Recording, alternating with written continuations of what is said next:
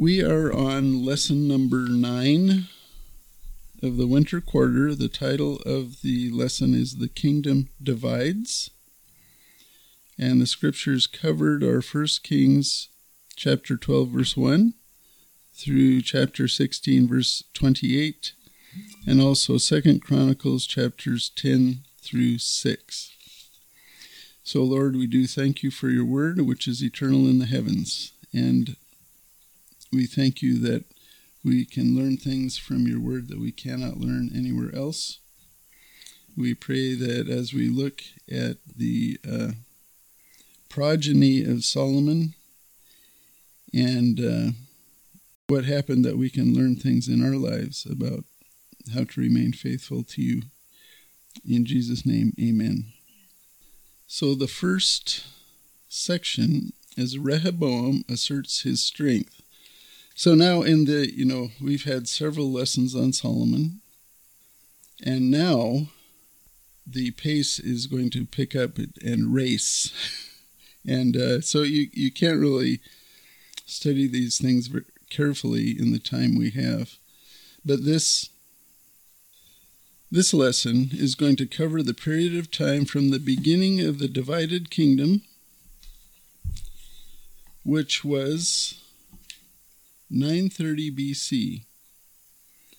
And so both Rehoboam's reign in Judah started in 930 BC, and also Jeroboam's reign in the northern tribes in Israel started in 930 BC. And this lesson will continue through in Judah, it will go through the reign of Asa, which is 869 BC, and in Israel, it will go through the reign of Omri. And Omri's reign ended in 874 BC. So it's a lot of ground being covered. In Judah, it's three kings Rehoboam, Abijah, and Asa. In, Jerob- in uh, Israel, it's Jeroboam, then Nadab, Baasha, Elah, Zimri, Omri, Tibni, and Omri won. Tibni and Omri were in a civil war for a few years. Okay, so how about I'll read that first section? That sound good? So 1 Kings 12, 1 through 11. Then Rehoboam went to Shechem, for all Israel had come to Shechem to make him king. Now when Jeroboam the son of Nebat heard of it, he was living in Egypt for he was yet in Egypt, where he had fled from the presence of King Solomon. Then they sent and called him, and Jeroboam and all the assembly of Israel came and spoke to Rehoboam, saying, Your father made our yoke hard. Now therefore lighten the hard service of your father, and his heavy yoke which he put on us, and we will serve you. Then he said to them, Depart for three days, then return to me. So the people departed. King Rehoboam consulted with the elders who had served his father Solomon while he was still alive, saying, How do you counsel me to answer this people?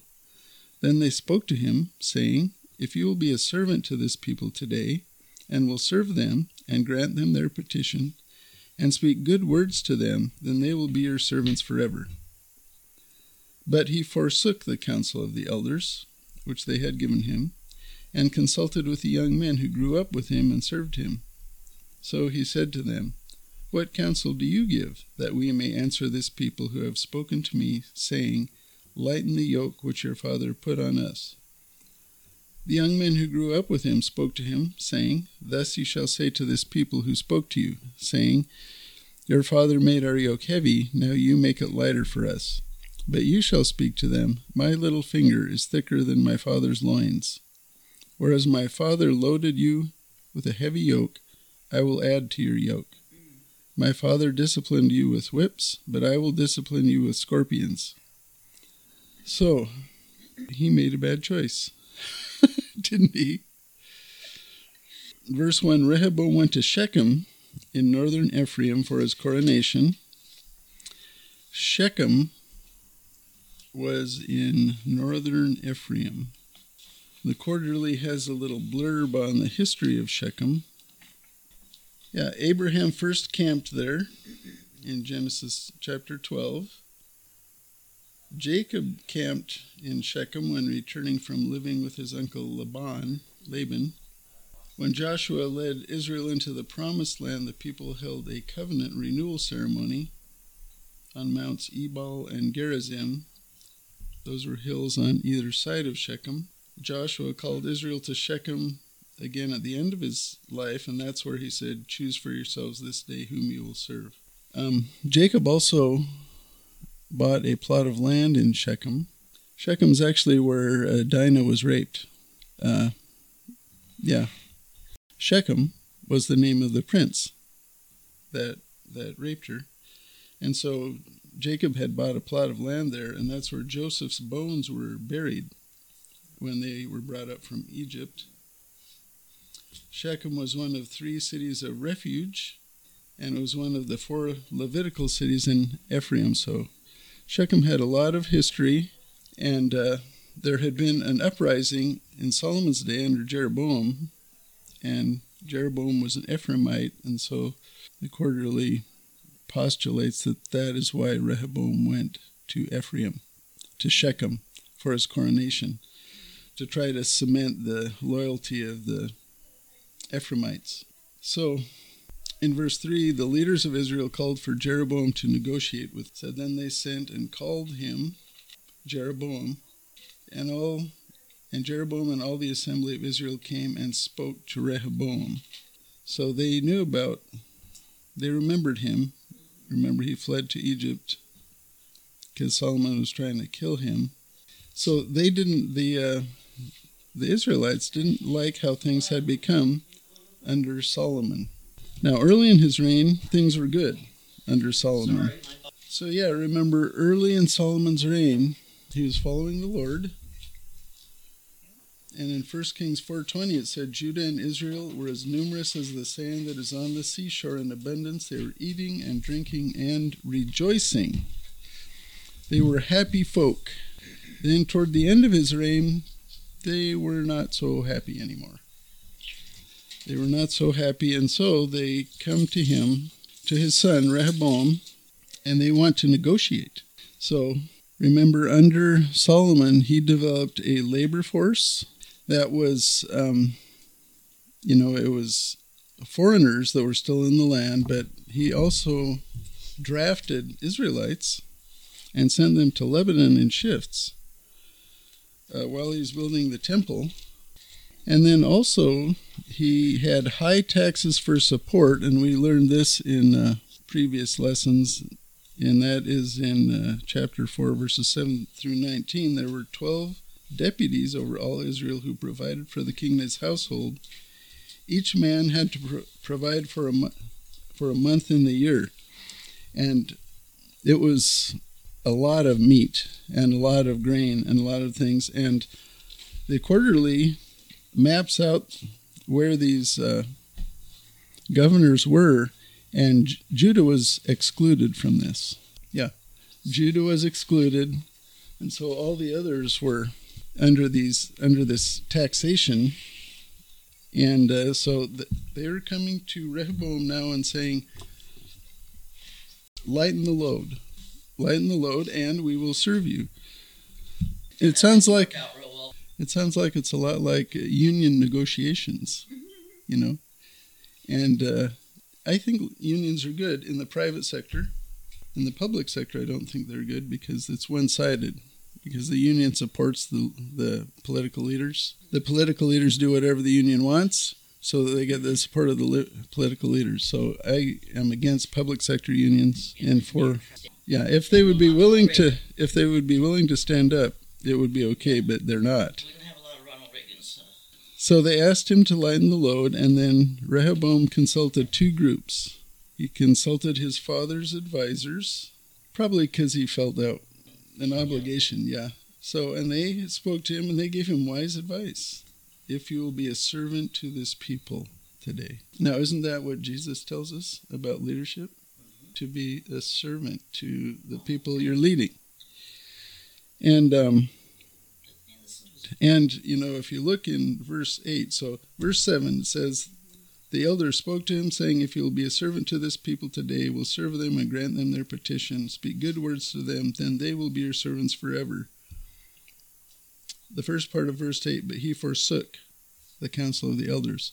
This is before he asked the young man. He said, "No, I don't. I don't want to do He'd that." already made up his mind. He'd yeah. made up his mind. Yeah, yeah, So he basically he wanted confirmation of what he wanted to do. yeah. So his friends went along, and you know they weren't really young. I mean, Rehoboam was forty-one when he took power, and so and so he spoke harsh to them. He said that they would make things more difficult, and then he used this uh, analogy of my father disciplined with you you with whips, but I will discipline you with scorpions, which were whips with things on the end that would cut when you whip people. So it was very severe. So he, so the question is, should leaders, and this is the answer is obvious, but should leaders be servants or overlords to their subjects? Yeah. What happens when the leaders are uh, tyrannical eventually? And it creates political instability, right? Because people rebel and it causes bloodshed, lots of death. Yeah, it causes lots of death. And, you know, even in this lesson we have today, let's see, that in Judah there were three kings. In Israel there were one, two, three, four, five, six, seven in the same amount of time because of political instability in the north. And that is because they were not listening to the Lord. Okay, so that is Rehoboam asserting his strength. So the next section Israel divides from Judah. Now remember, this is exactly what the prophet Ahijah said. And the prophet Ahijah told Jeroboam earlier that he would wait, God would wait until Solomon had died for the sake of his father David, and he would tear the kingdom out of his son's hand. So this is going to be a fulfilled prophecy. Anybody up to reading this next section? 12 through 24. Okay, so verse 12, they Rehoboam asked for three days to make his decision. I think he'd probably already made his decision before, you know, the moment they asked, but he waited for three days so he could, he talked to the elders, rejected their advice, and then talked to the younger guys. Uh, he was deliberating. Yeah, yeah, yeah. He was deliberating, yes. Soaking in that wisdom. That's right. So, and then the king gave the answer of a cruel and petty t- tyrant. That was the answer he gave cruel and petty tyrant. And so the ten tribes rebelled. And then verse 15 is a fascinating verse. So the king did not listen to the people, for it was a turn of events from the Lord that he might establish his word, which the Lord spoke through Ahijah the Shilonite to Jeroboam, the son of Nebat. Nebat. So God's will is done. Okay, so both that is fascinating because does that mean that God made Rehoboam do that? No. He didn't make him make that choice. What is so amazing about the world and its history is that God's will will be done and he incorporates the free choices of man. He didn't choose for him. of the hard thing. Yeah. Right. He Yeah. didn't choose for him. You know, again, this Yeah. this goes to election and things like that and very difficult stuff. But you know, God made us in his image. And he will not take that away.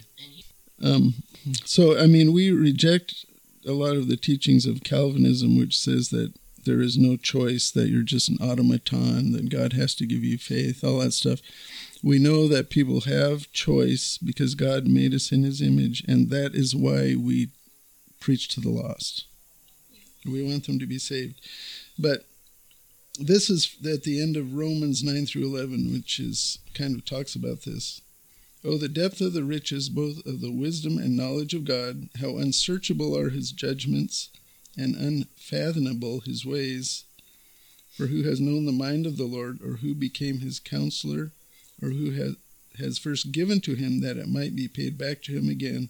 For from him and through him and to him are all things. To him be the glory forever. Amen.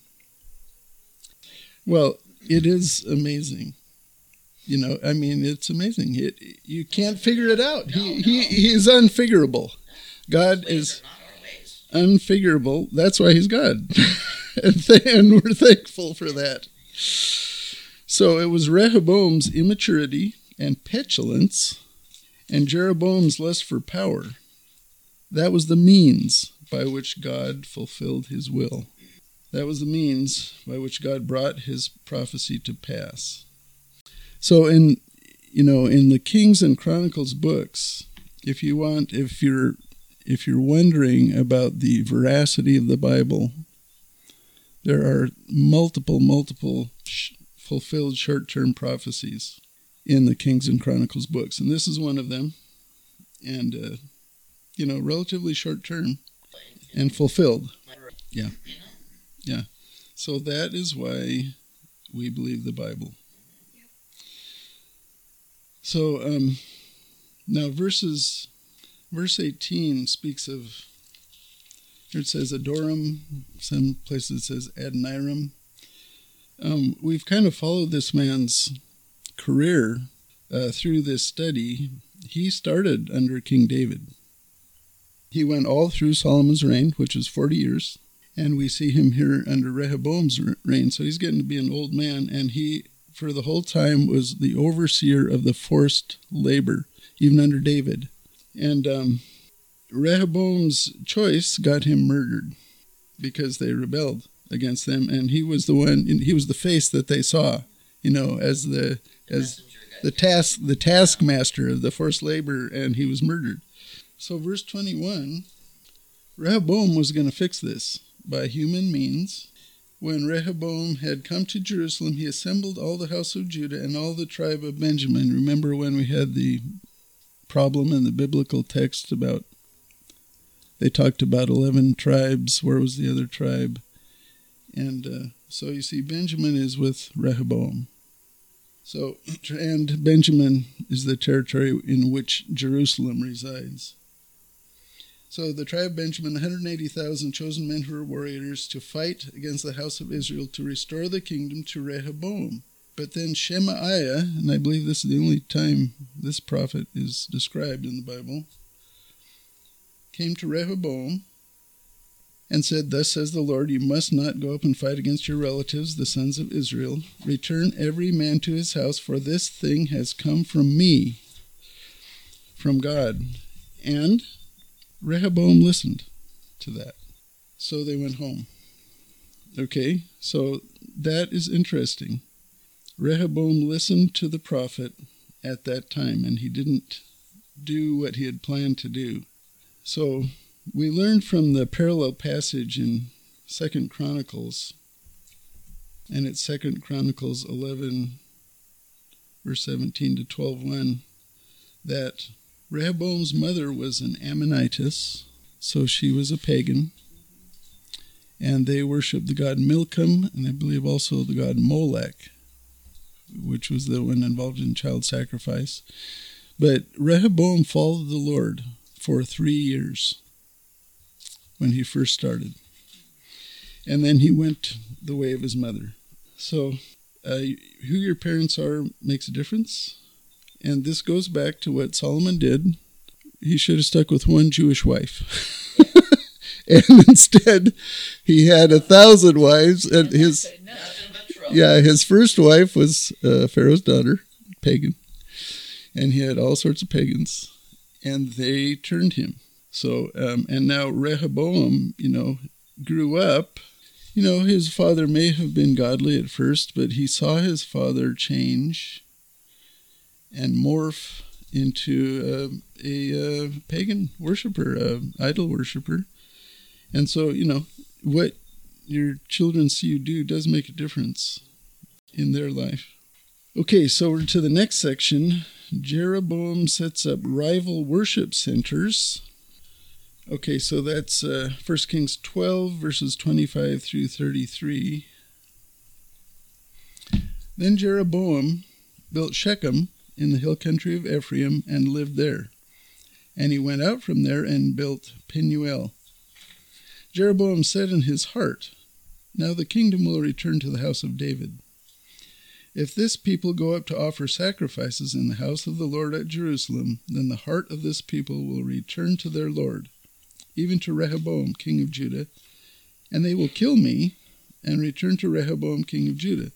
So the king consulted and made two golden calves, and he said to them, It is too much for you to go up to Jerusalem. Behold your gods, O Israel, that brought you up from the land of Egypt. He set one in Bethel, and the other he put in Dan. Now this thing became a sin, for the people went to worship before the one as far as Dan. And he made houses on high places, and made priests from among all the people who were not of the sons of Levi. Jeroboam instituted a feast in the eighth month, on the fifteenth day of the month, like the feast which is in Judah, which is on in the seventh month. And he went up to the altar, so he's acting as priest and king both. Thus he did in Bethel, sacrificing to the calves which he had made. And he stationed in Bethel the priests of the high places which he had made. Then he went up to the altar which he had made in Bethel on the fifteenth day in the eighth month, even in the month which he had devised in his own heart. And he instituted a feast for the sons of Israel, and went up to the altar to burn incense. Yeah, so in verse 25, he built in Shechem. Now, this is where Rehoboam went for his coronation, to Shechem. So Jeroboam said, Okay, I got the northern tribes with me. I'm going to take that city for my own. And he did live there initially. We learned later that he went to a town named Tirzah. Tirzah later. And the capital of the northern kingdom eventually became Samaria, which was uh, built by Omri, who was Ahab's father. Omri. And he's at the end of our lesson today. But so he started out in Shechem. And then, verse 26 Now Jeroboam said in his heart, From the heart is the wellspring of life, right? That is what the Proverbs say, which Solomon wrote. The heart is the wellspring of life. Jeroboam said in his heart. Now, what had Ahijah told Jeroboam when he prophesied that the ten tribes would go to him, that God would give him the ten tribes? He told him, If you follow the Mosaic covenant, I will extend your dynasty. Forever. So he was given a promise by God. He was given a promise by God of how to make his kingdom secure. He said, The kingdom will return to David. What does that mean? He did not believe God. I'm sure that if Jeroboam had believed God and had done that, the Davidic line would continue, but he would have kept his promise to Jeroboam. He would have maintained his line. Okay, that is why faith is so, so necessary to us, you know, for life in this world. Or we, you know, do stuff like he did. now, he, he, there's no evidence that he was ever a believer. Jeroboam, he was an ambitious young man, and that's why Solomon picked him out. He was capable. He, you know, he was uh, a self mover. Yeah, he was a he was a mover and a doer, and uh, so he he never you know never showed any evidence of trust in the Lord, which is what brings salvation. So he, he did not believe this promise from God, and this promise from God is counterintuitive from a human viewpoint, and that is always going to be true. Every time we act in faith, it's going to appear counterintuitive.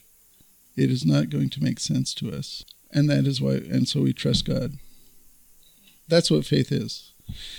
and he will make it work out. No, no, I mean, just like here, he's thinking, now the kingdom will return to the house of David. That is what it looked like to him. If he had faith, he would say, that's what it looks like, but I'm going to believe God, and it would work out. Right, right. And, you know, Satan. Now, do you think that what was set up here was satanically motivated? What Jeroboam set up? Yeah. you I- I have no doubt. that- just sets Yeah. that whole thing up. I have You know, no doubt. or, you know, it- Yeah, you know, Satan is not original. He he's not original, and Jeroboam was not original.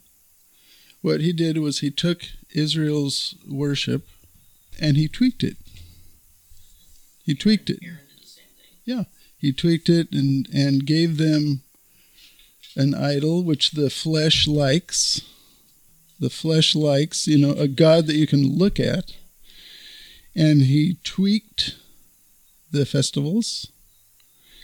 And he tweaked the priesthood, you know.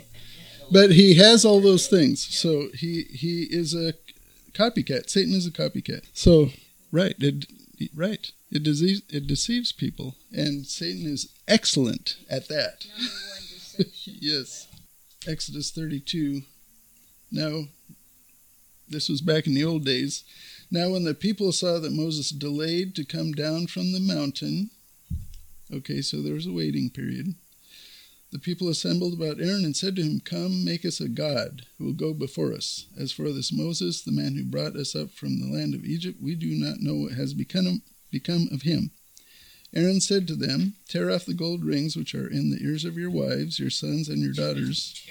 Yeah, and bring them to me. Then all the people tore off the gold rings which are in their ears and brought them to Aaron. He took this from their hand, fashioned it with a graving tool, and made it into a molten calf. And they said, They said, he didn't say, This is your God, O Israel, who brought you up from the land of Egypt. So I, I just want to point out the outcome of this.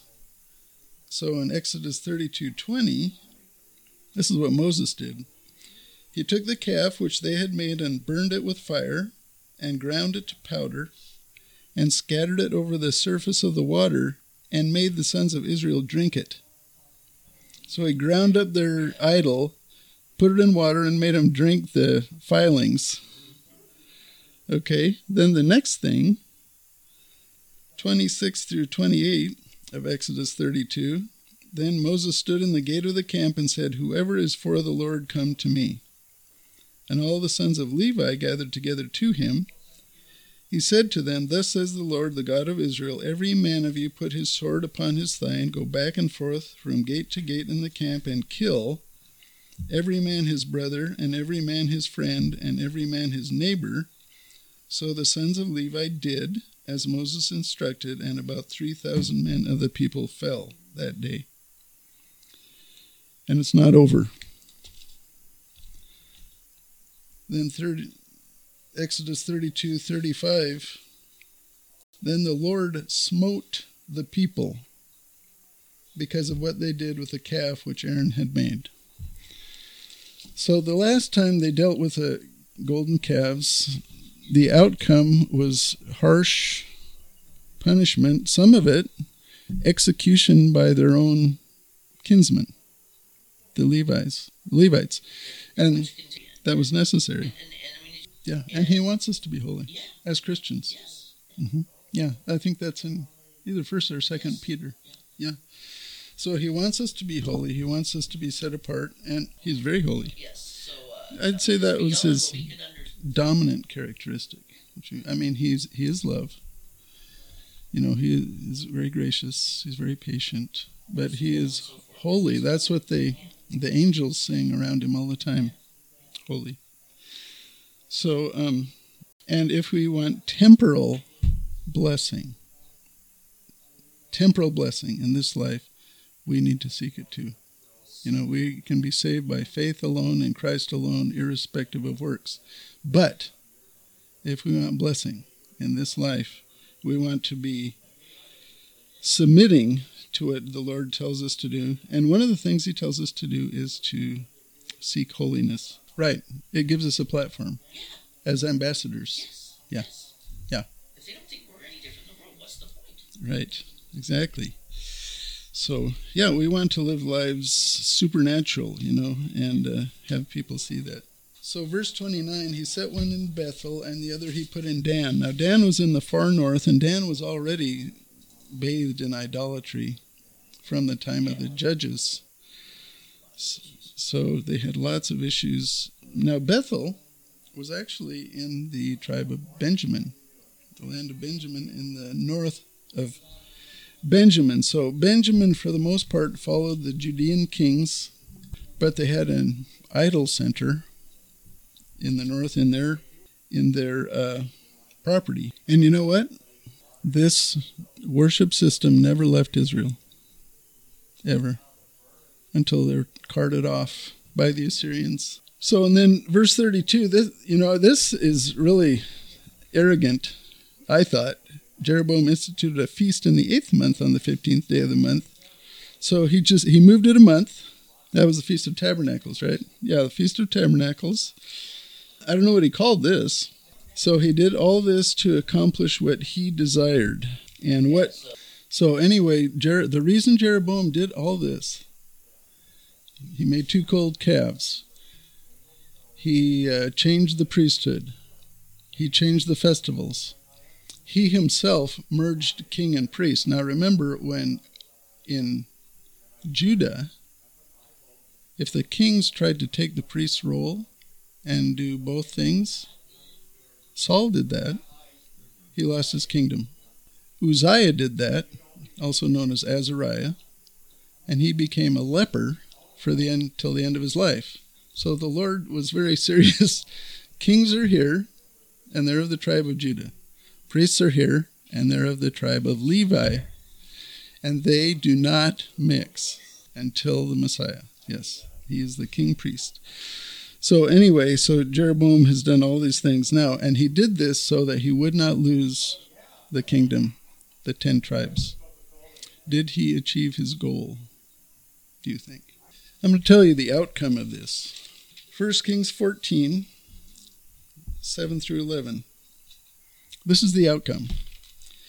Go say to Jeroboam, Thus says the Lord God of Israel, because I exalted you from among the people and made you leader over my people Israel. God Himself did this, and tore the kingdom away from the house of David and gave it to you. Yet you have not been like my servant David, who kept my commandments and who followed me with all his heart, to do only that which is right in my sight. You also have done more evil than all who were before you. Would you like that and, for your epitaph? Yeah. No. And have gone and made for yourself other gods and molten images to provoke me to anger, and have cast me behind your back. Therefore, behold, I am bringing calamity on the house of Jeroboam. I will cut off from Jeroboam every male person, both bond and free in Israel, and I will make a clean sweep of the house of Jeroboam, as one sweeps away dung until it is all gone. Anyone belonging to Jeroboam who dies in the city, the dogs will eat. And he who dies in the field, the birds of the heavens will eat. For the Lord has spoken it. So Jeroboam did this so that he could retain the kingdom that he had. He, he did not listen to the Lord. He made a pagan worship system, and the Lord not only took the kingdom away from him, but a genocide happened and his entire family was wiped out and they were not buried but they were eaten by dogs and allowed to rot. Yeah. Yeah you have to remain in faith.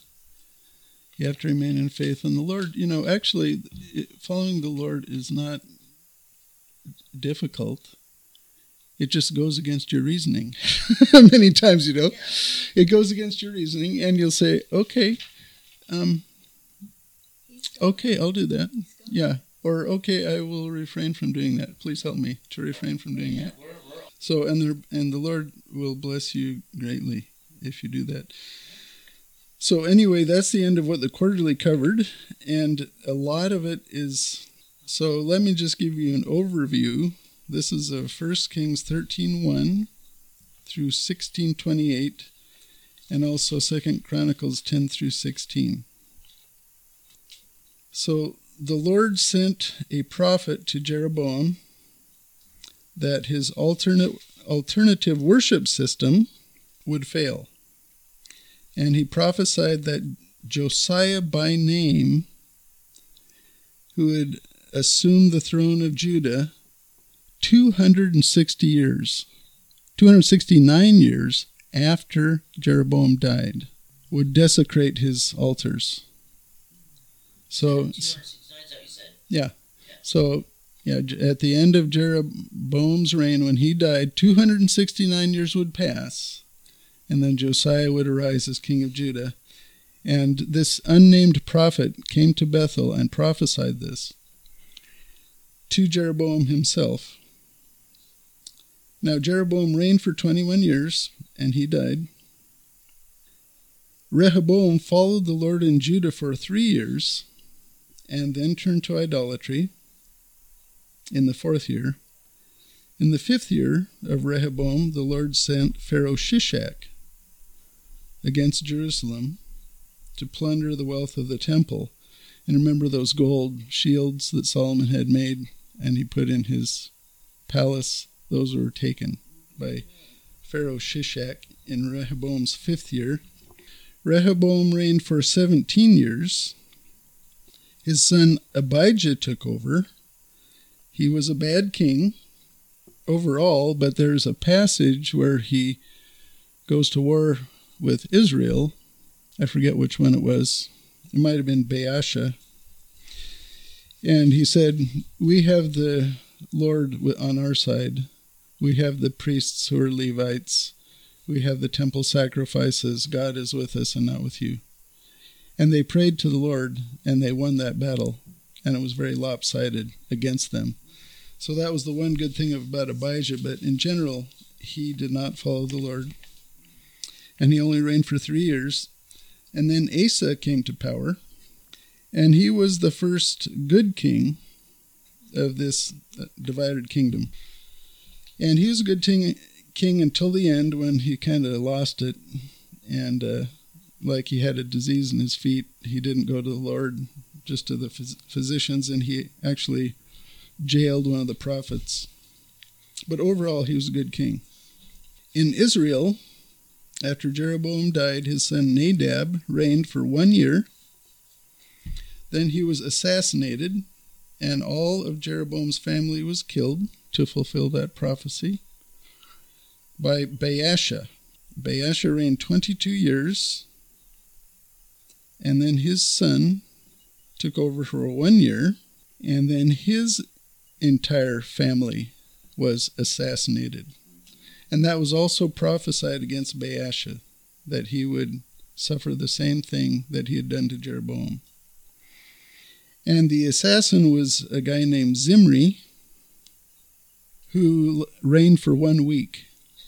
And uh, because he assassinated the king, Elah, and then the people rose up and thought, we think Omri would be a better king. And so they supported Omri. And so Zimri went into a, a palace or something and burned it down on himself. And so then Omri and Tibni were vying for rulership in Israel for the first, uh, I think, about five years of Om- Omri and Tibni. Omri won that civil war. And so Omri ruled in Israel then for 11 years. And uh, next lesson, we'll learn about King Ahab, who is Omri's son. And Omri did more evil than any who were before him up to that time. Omri is also the one who built Samaria as the capital of the northern kingdom. So, and that was in uh, 874 BC. That's where, where we'll pick it up. Yeah, you need a table to keep Yeah, this straight. Yeah, like Yeah, here. Yeah, in the quarterly, there's a chart which is very helpful of the. So anyway, amen. And next week we'll see about Ahab and Elijah, which is